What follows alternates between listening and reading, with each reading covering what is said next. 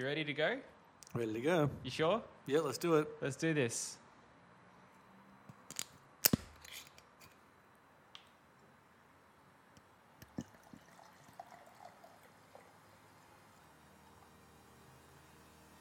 And that is a very big glass of wine. That is, and yours will be equally sized Jeez. for a good taste. All right, ladies and gentlemen, welcome to a good drop. I'm Stu. Now, Michael. Cheers. Cheers.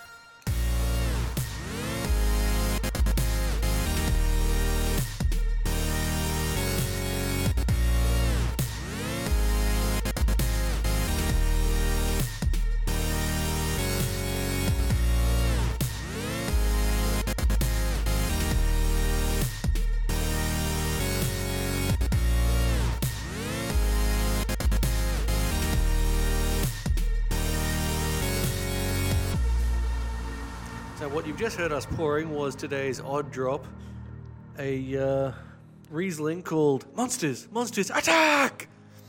No joke, this label is hilarious. You guys need to check it out. And what does it taste like?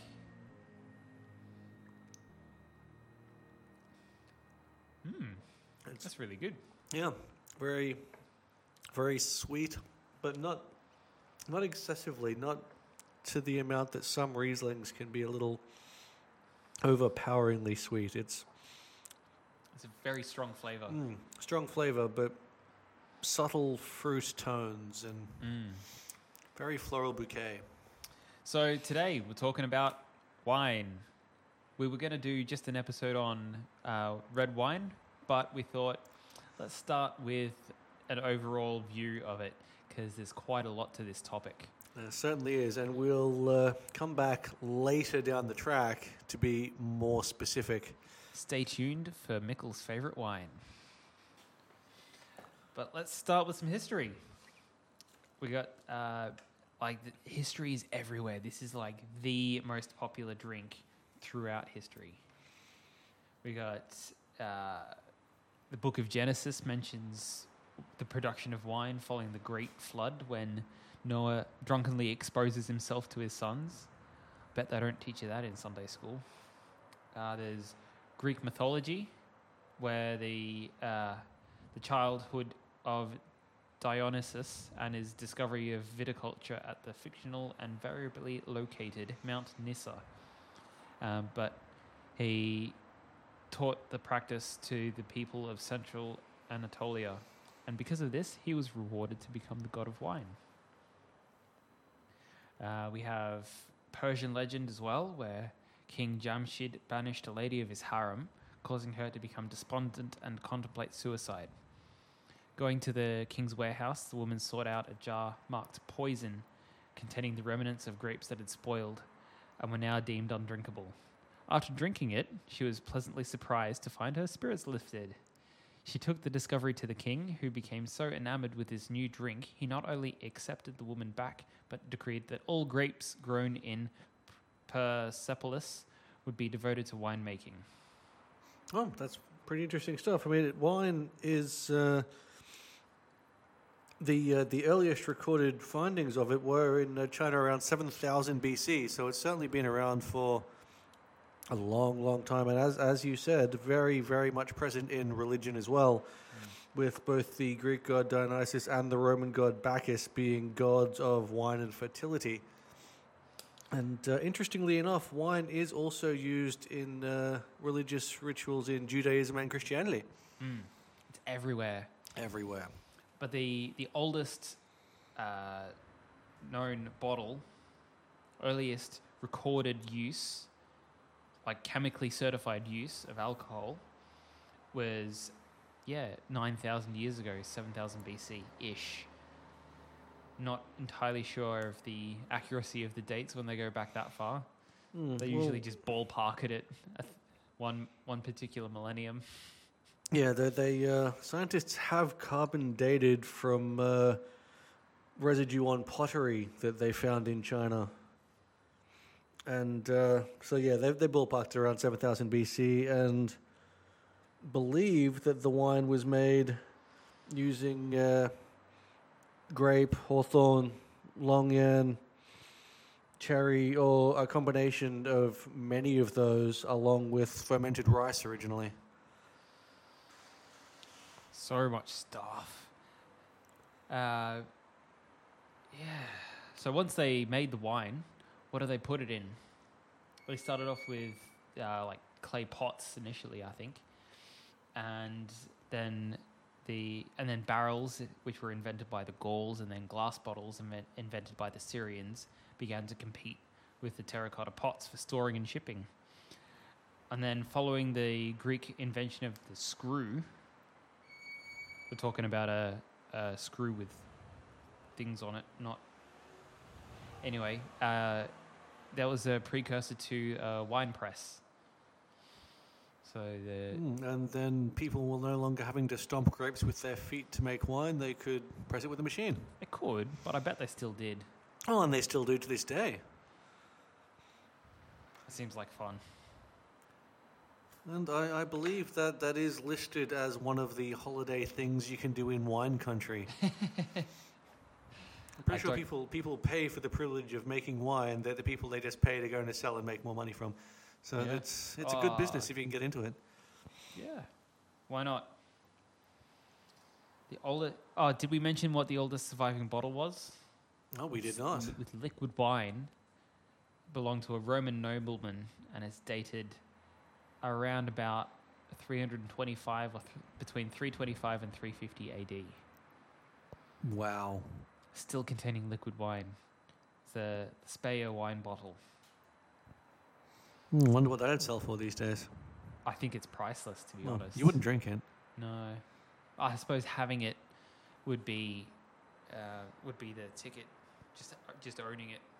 Yeah, well, at that point, it's it's like a piece of art or something. You're going to put Mm. it on display. You're not going to let somebody have it and consume it. True. But isn't that half the point of wine culture today? You- yeah, a- aging to to a point, but once something is you know over a thousand years old, I'm going to say it's bad. So you don't. So you can't drink it. What's Oh, the, no, what- you- what's you the point in probably- having it? Well, what's the point of having the Mona Lisa? No one has the Mona Lisa. It's owned by the the Louvre. But the, they, technically, they have it. They they may be They like dis- display uh, it for everybody else. yeah, but some people take works of art and they put it in their own collection to admire themselves. Yeah, I suppose. I guess I don't really think of wine as a work of art. Yeah, ad- admittedly, neither do I, but I don't have any that are over a thousand years old. And if you did, they'd be art. They'd be art, exactly, exactly. All right, wine. When did it get to Australia?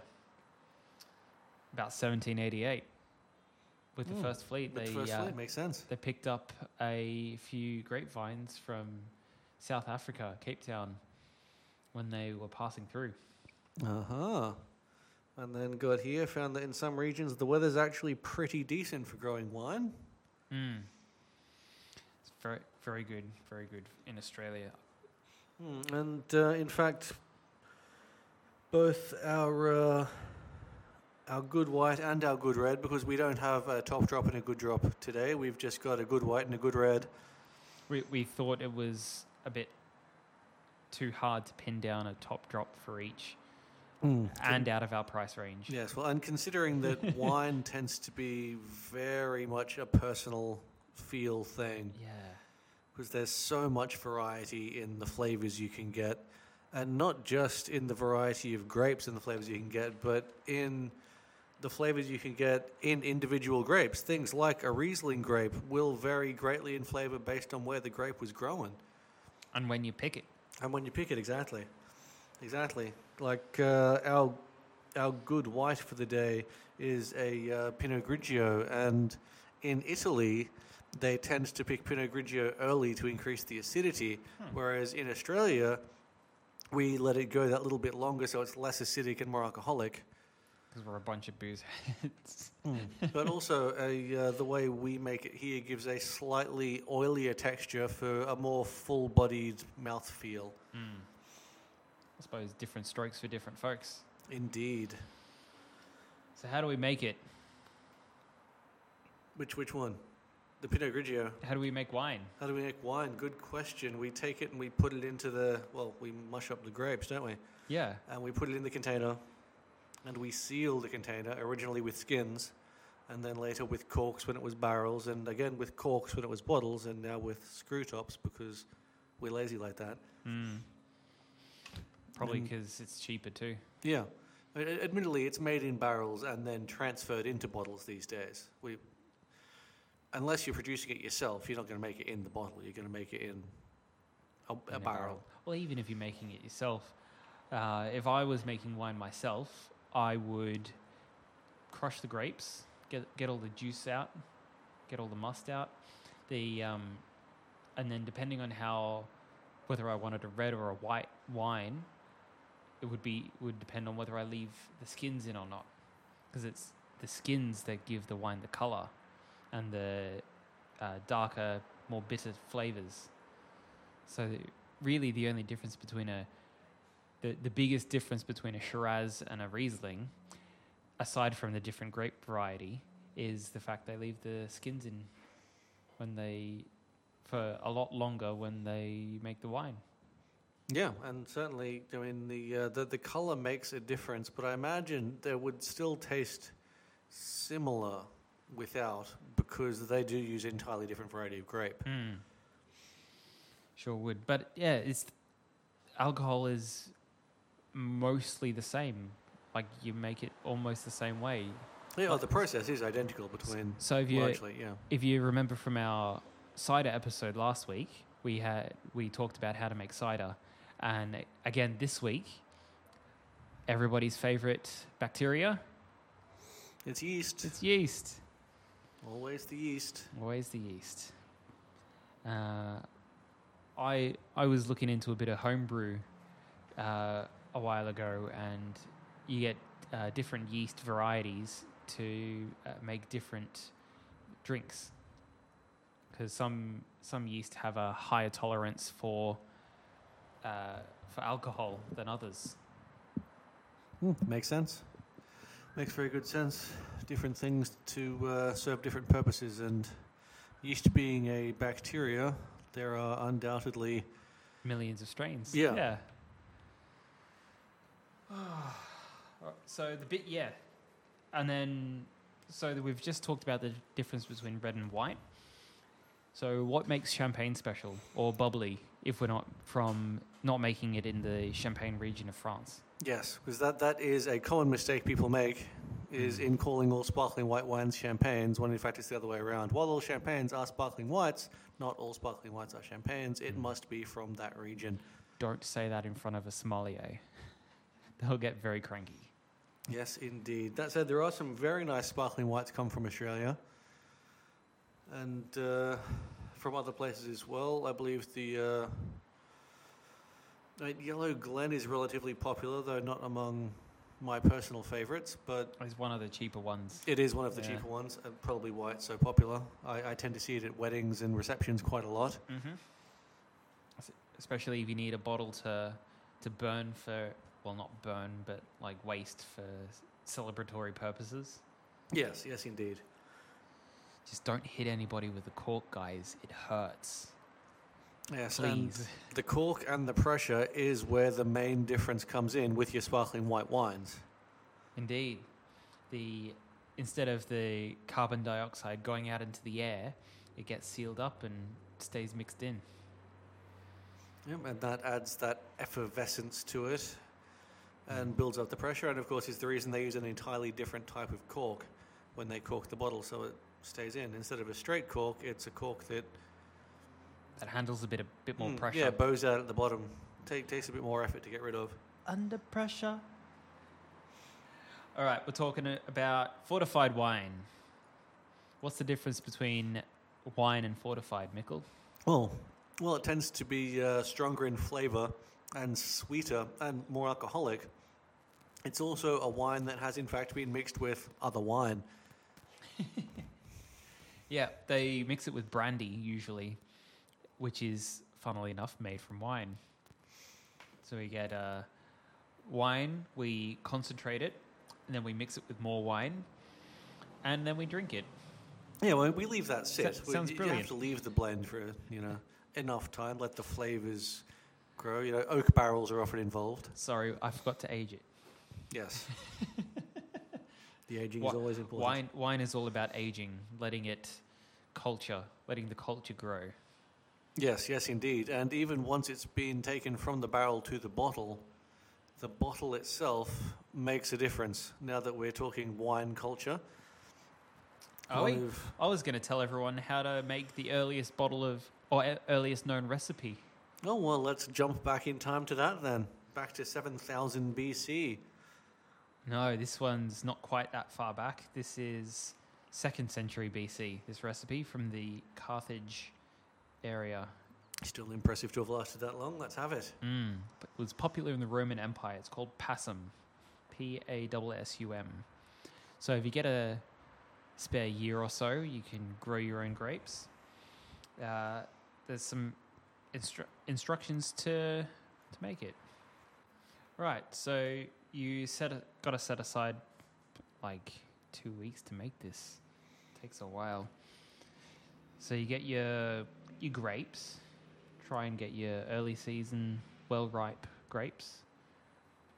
Then you dry them out so they start turning into raisins. Stick them in a vat. Put some more grape juice in them to uh, reconstitute them to let them swell back up again. Then you squish them, and then you get the juice and you stick it in a barrel and you seal it up and you wait. And then, 14 or so days later, You drink it. Maybe. maybe, if, if you've done it right, and potentially with practice. But that is, there we go, simple wine. Simple. Simples. Simples. So that brings us around to, I suppose, our uh, our good red, because we've not talked about that yet. What was our good red? So our good red was a 2015 Durif. 2015 was a good year for Durif. It was a really good bottle. Very good wine, that one. It was very nice, and a Durif is uh, actually also known as Petite Syrah, and is a black-skinned grape variety that uh, thrives in the warm Australian climate, and uh, is actually known for its intense red wine style. It's uh, earthy and has uh, fruit characteristics of blackberry and blueberry, usually with subtle notes of chocolate, licorice, and occasionally oak. No, I mean the oak sometimes isn't related to the grape so much as the barrel, but You, you can't see my blank stare, guys. This has gone right over my head. that that is one of the more important parts of it, though. But yes, they're, they're a very pleasant grape, very popular in Australia. They, yeah, and it was very popular on this table. it, it was, and certainly 2015 was a good year for that grape in Australia. Now, I, I hadn't heard of a Durif grape or wine before we had this bottle. Didn't even know there was a such thing. But I'm not much of a wine drinker, as you guys probably have found out by now. Hmm. But certainly, this is this is why we're being general this time because there is such variety in wines that we we could have gone on for significantly longer than a single episode and not even Well, we will. Go, the point is that we will We go will. on for more than because if, if we tried to do one episode just on reds, it still would have been a drop in the bucket of reds. Exactly. And I'm sure you guys are enjoying the episodes, but we don't want to keep you for three hours. Yeah, exactly. We we want to kind of stretch it out, so that's why we're going to do. We're doing wine now, and we'll do some other stuff, and then we'll come back and we'll touch on wine again, and then we'll do some other stuff, and we'll touch on wine again. And while we're touching on wine, let's let's learn a bit more about how to just choose a good wine based on when you want to drink the wine you're choosing, because these are the sorts of things that, if you're not a wine drinker, could help you to become a wine drinker. Or at least not hate it so much. Yes, because a lot of people, I think they don't. Their reasoning for not liking wine is that they've not had, they've not found the right wine for them. Hmm. So, firstly and most importantly, always read the back of the bottle. Every wine tries to describe what they taste like. All right. So our odd drop. The monsters monsters attack. Okay, it says from the winemakers that brought you. Double Love Trouble, The Squid's Fist, Naked on Roller Skates, Passion Has Red Lips, and Quickie.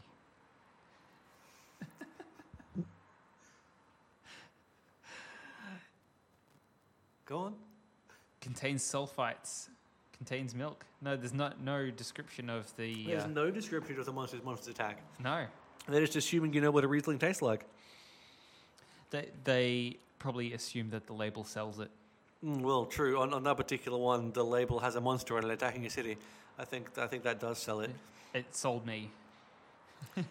But generally, the label will give a description of what the wine tastes like, much like the description I gave of what a Durif tends to taste like. with They- notes of licorice and hardwood. Yes, they, they usually have something like that on, on the bottle. And that's, that's a good starting point because generally, when you drink a wine, the things they're describing, they're the flavors you should get as it rolls back across the tongue and touches each of the different flavor sections of the palate. All right, ladies and gentlemen, I'm gonna try this and listen for these many scents.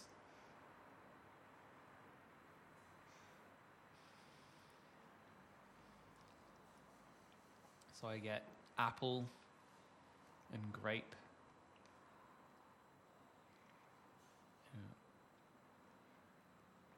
Mm, Well, yeah, you, you get apple, you get grape, but then you've got uh, because this is a Riesling, it has um, a sort of a the the mouth feel. It, it almost feels like it wraps your tongue, Mm. which that's something that varies from wine to wine. A, a dry a drier wine, you would get a different mouth feel Mm. from And a from a drier wine. this is a very sweet wine. It's a dessert wine, I think it is. Mm, yes, Rieslings are more more to the dessert side of the category. There's some people just like sweet wines, and that's all they'll drink. Mm. Well, you may as well drink soft drink. Yeah.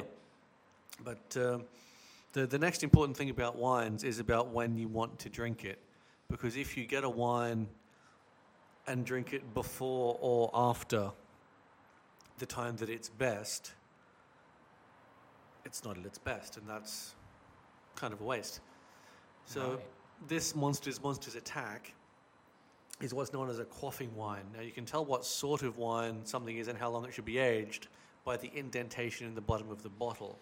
So this bottle has almost nothing. It's almost flat. Yep, and when there's basically no indentation at all, that's what we call a quaffing wine. And it should be consumed pretty much within two years of the date you find on the bottle. Now, this is a 2015 Riesling.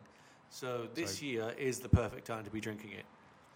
Great. Good thing we're drinking it now. Wouldn't want it to go to waste. Yeah, exactly. And uh, the deeper the indentation, the longer you can cellar it for.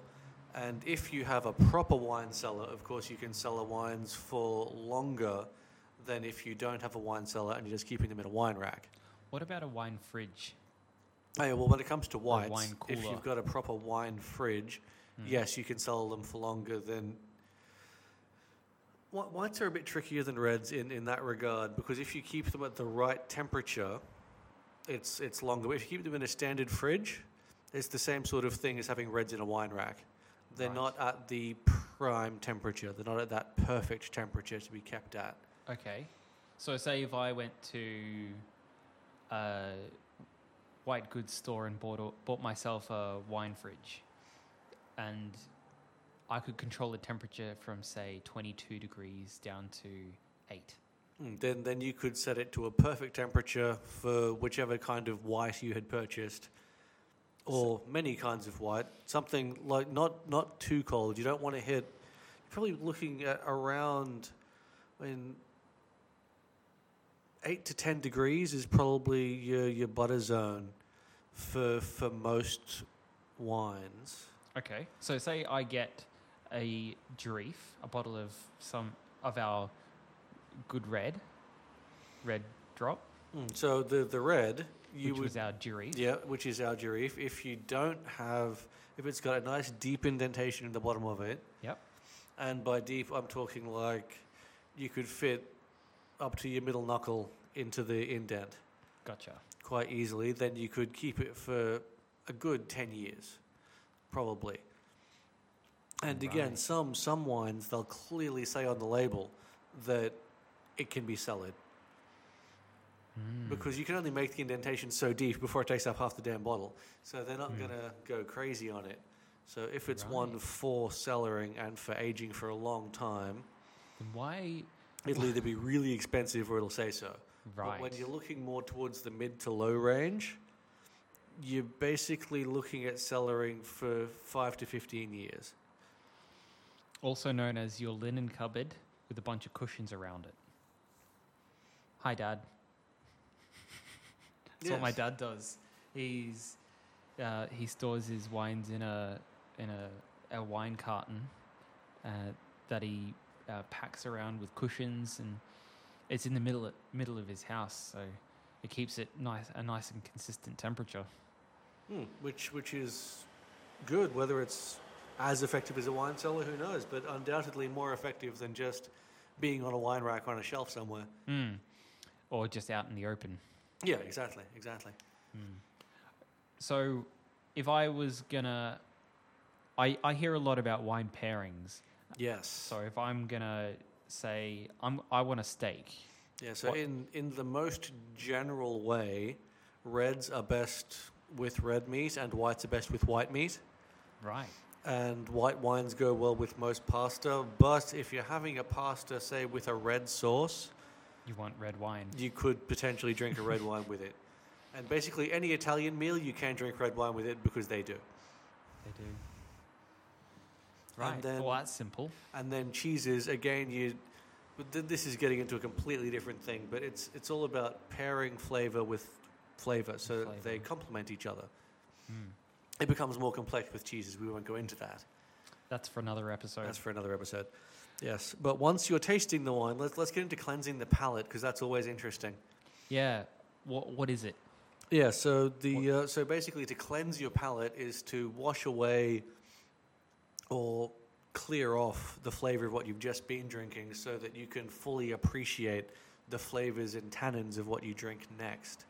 Assuming that like if you're tasting wine and you want to be that guy who's tasting wine and spitting it out again, then you definitely want to do this. But if you're just having a night where you're going to drink several bottles, then in between bottles you may still want to cleanse your palate to appreciate them. Let, let's say you've got a few friends with you, and know, realistically, between the many of you, you go through three or four bottles, and you want to taste the distinctive flavors of each one. You want to cleanse your palate in between, so that So the same way you if you're shopping for perfume or cologne, you sniff coffee beans. yeah, so it doesn't all just mix together. And uh, funnily enough, sniffing smell. coffee beans is one of the ways that you Ah. can uh, that you can do it, because of course the nose is tied very heavily into the palate. Another way you could do it is to drink cheap beer. That's right. Yes, Or well, Well, not drink it. to uh, sort of Never just drink cheap beer. Yeah, wash it around in your mouth and spit it out again. Hmm. Ten, tends to be the uh, the recommendation on that one. But uh, you can also do it by uh, drinking room temperature water, Hmm. or by eating uh, bland foods like white bread, plain saltless crackers, or celery. That works. So if you're having a wine night, make sure you organize some celery sticks. Yes, always a winner. Always a winner. Half actually. We we got half the bottle left now, um, close to half. So we should probably talk a little bit about the history of Riesling since we've been drinking it all night. It's a white grape variety originating in the Rhine region of Germany. It's a aromatic grape variety displaying flowery, almost perfumed aromas as well as high acidity. I sound so pretentious when I say it. It's hard to talk about wine without sounding pretentious. So pretentious. Yeah. Like it's, not really, unless you're talking about three to four hundred dollar bottles of wine. Yes. Then it gets pretentious. Absolutely. But fortunately, in our next episode, we will not be so pretentious. We will be talking about whiskey. Whiskey. How's that for a segue? Indeed. I mean, it can get expensive, but it's still not pretentious. Much. It, it's a man's drink, is it? Yes, yes, let's call it a man's drink. Well, man's or, or, drink. or a woman's drink. We, we're not sexist here. Man's drink, woman's drink. It's an attack chopper's drink. it's, it's really it's, it's anybody's drink. However you identify, whiskey is the drink for you, and we will talk all about it in our next episode. Check us out on Facebook, and uh, if you've got any ideas for things we should touch on in future episodes, shoot us an email, or if you just want to have a whinge at us for mentioning attack choppers, feel free to do that too. Our email is a good drop at gmail.com. So that that's it. That's Until it. next time. Cheers.